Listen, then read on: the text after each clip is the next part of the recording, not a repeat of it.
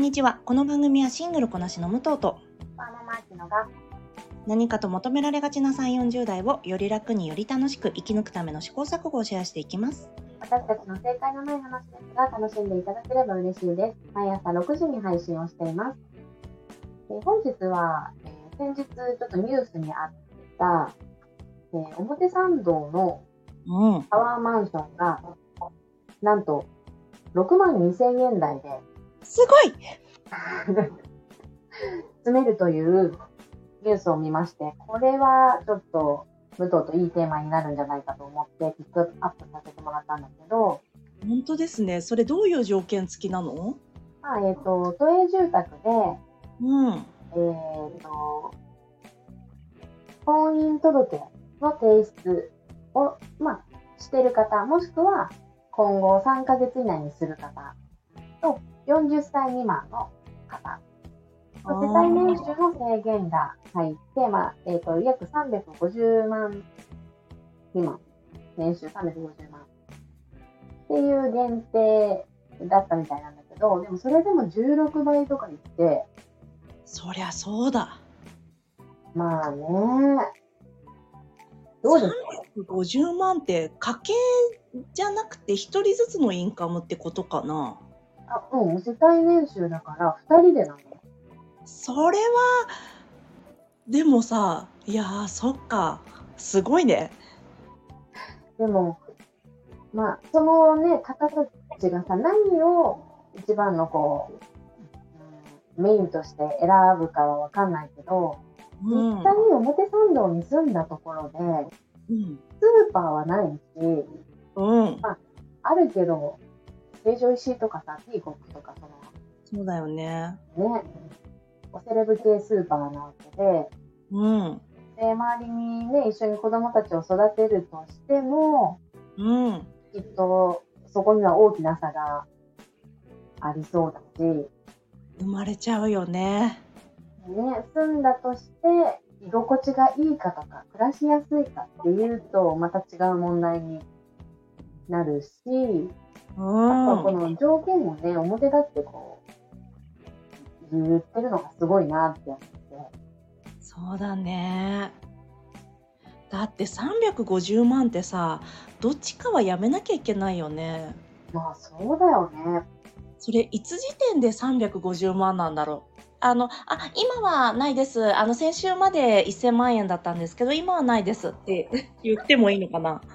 でもそういう住宅ってあれだよねそういう年収が上がったりすると出なきゃいけないとかそ。あのお子様の年齢いくつまでしか住めませんとか、ある程度こう制限がやっぱり入るあんですね。そうだよね。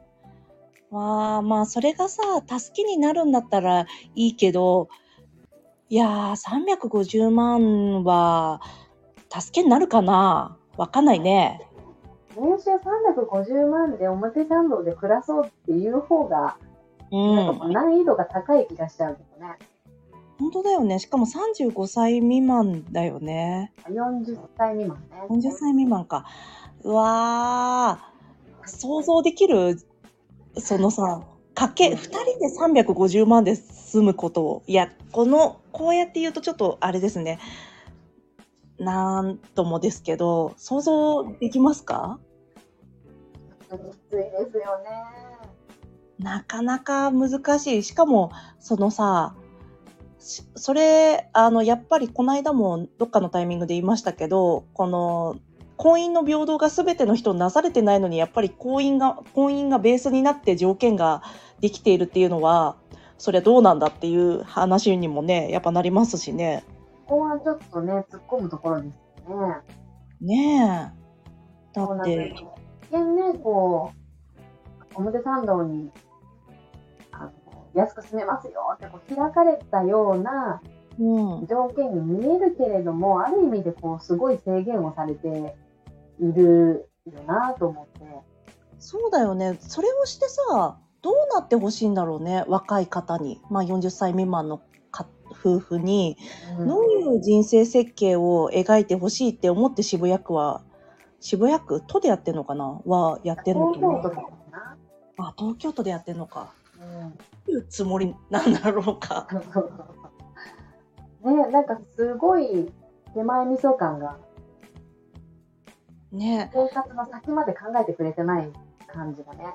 もうなんか私たちが見落としちゃってもしかしたらそのそこでまあ年収が350万だったとしてもそれを足がかりにこういったこともあるしこういったこともあるっていうメリットがさあったりするのかな？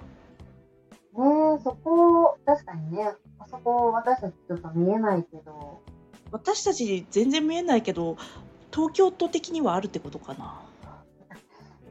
よければそこまでちょっと説明してほしかったね。そうですよね。なんかここに住むとします。6万2千円で住みます。そうなってくるとまあ相場よりもだいぶ安くなります。それによってあなたたちの未来はこうなりますっていうさなんかよくわからないなっていう。ね。え、年収350万円だったらさ、うん家賃6万2千円もそんなに安くもない感覚になっちゃっと。そうだと思うよねねあその人の年収は350万だけど月々仕送りが20万ありますとかそういうこと？それ、みんそんなタワマン住住人全員がそんな条件なわけないよね。そうだよね何世帯かわかんない。そうだよね。あ、いいじゃない、表参道の、つって。そこに住もうよって。で、親からさ、20万円ずつ2人からもらえばいいからさ、そしたらさ、収入は350万ずつだよ、みたいなこと？違うよ。そんな雑な、あれじゃないよね。雑じゃないし、そんな大多数でもないでしょ、そんな人。そうだよ。しかも多分、それ、結局ね、贈与税かかっちゃうからね。ダメだな。ねというなんか不思議なニュースがね、あの、ありましたね。本当ですね。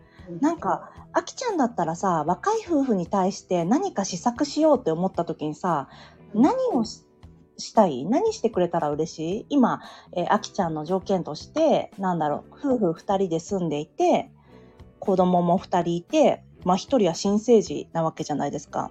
はいこれやってくれたら、こういう住宅があったり、こういう地域があったら、すっごい嬉しいなっていうの、なんかある？若い夫婦だよね。若い夫婦。まあでもまあ40歳以下だからあきちゃんとあきちゃん自身って思っててもいいかもね。もしくはあきちゃんがひ第一子産む前だったらこうだったらいいなとか。やっぱり、その、子供関係だよね。子供が産みやすくて、まあ、金銭面もしっかりだけど、もう間違いなく、あの、自分が社会に復帰できる条件。例えば、このマンションに住んでる人は、ここの保育園に自動的に入れますよとか、それだよねうん、そこでしょ。でしかもちゃんと病児保育もあるからもうあの保育園入れたてとかすごいいつもさ熱出ちゃうじゃんいろんなう病気使うから。で、それもさ、ちゃんとさ、病児保育に連れてってくれるシッターさんがいてくれてさ、うんでさ、あの、仕事、あの、こっちで調整しなくていいの。それがいいな。それがいいね。ねえ。でシッターのむしろ世界もやってくれすごいよね。そうそこが大変なのよ。ねえそこが大変だよね。うんなんか保育園入ってもさ、結局さ、あー、すいません、お熱でっていうのをさ、言ってさ、調整しなきゃいけないじゃん。そうなのよ。だから4月とかってさ、結局ほとんど行けなかったりするし、そこから毎月1回はさ、体調不良で1週間調整するとか、うん。そうやんなきゃいいうのをけない。ね、ひっくるめて子供を預けられる安心感と、自分が社会に迷惑をかけないっていう、ねえ。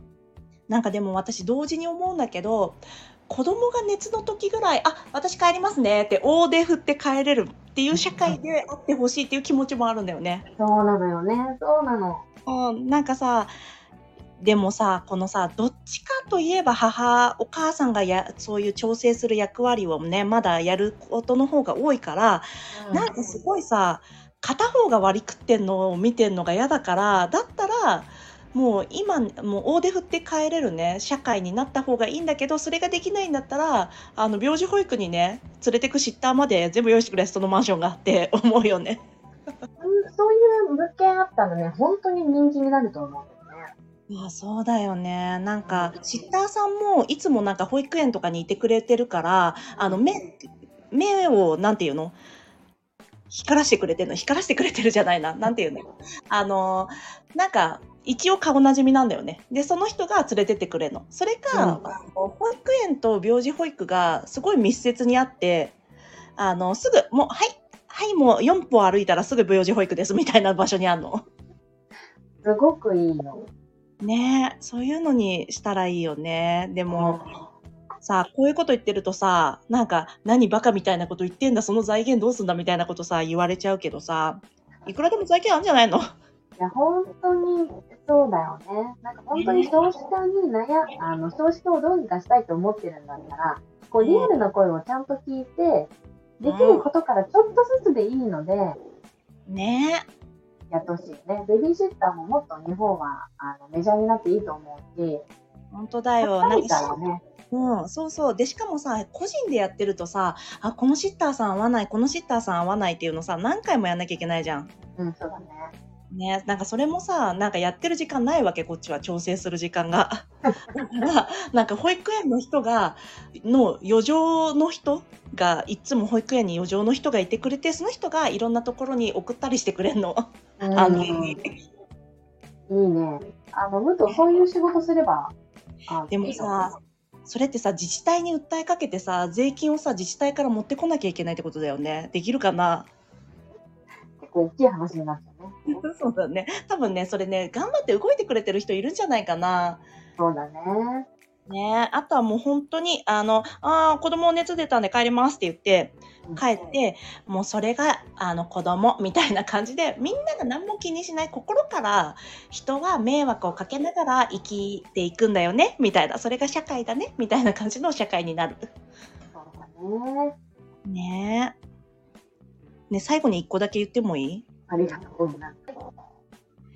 日本人はさ、人に迷惑をかけちゃいけませんっていう風に教わるじゃん。うん。でも確か私たちの高校では、の、んで通ってた時にさ、あの、人には迷惑をかけられるものだから、迷惑をかけられても許しなさいって思うのが、あの、グローバルスタンダードですって言われたの覚えてる？私それ覚えてる。ね。でも、タイかインドかなんかの教訓じゃなかったっけ、そうそうそう、インドかな。インドだっうん。けね、それがいいよね。そうだよ。だから大手振って帰りたいよ。お互い様だね。ね、本当に。じゃあ今日はこんなところにしておきましょうか。はい。この恨みつらみを抱えながら。聞いていただきありがとうございます。この番組はスタンド FM はじめ各種ポッドキャストで配信しております。ハッシュタグ正解のない話でつぶやいていただけましたら私たちがいいねやコメントしに参ります。皆さんのフォローやご意見いただけますと大変励みになりますのでお待ちしております。ではまた次回。失礼いたします。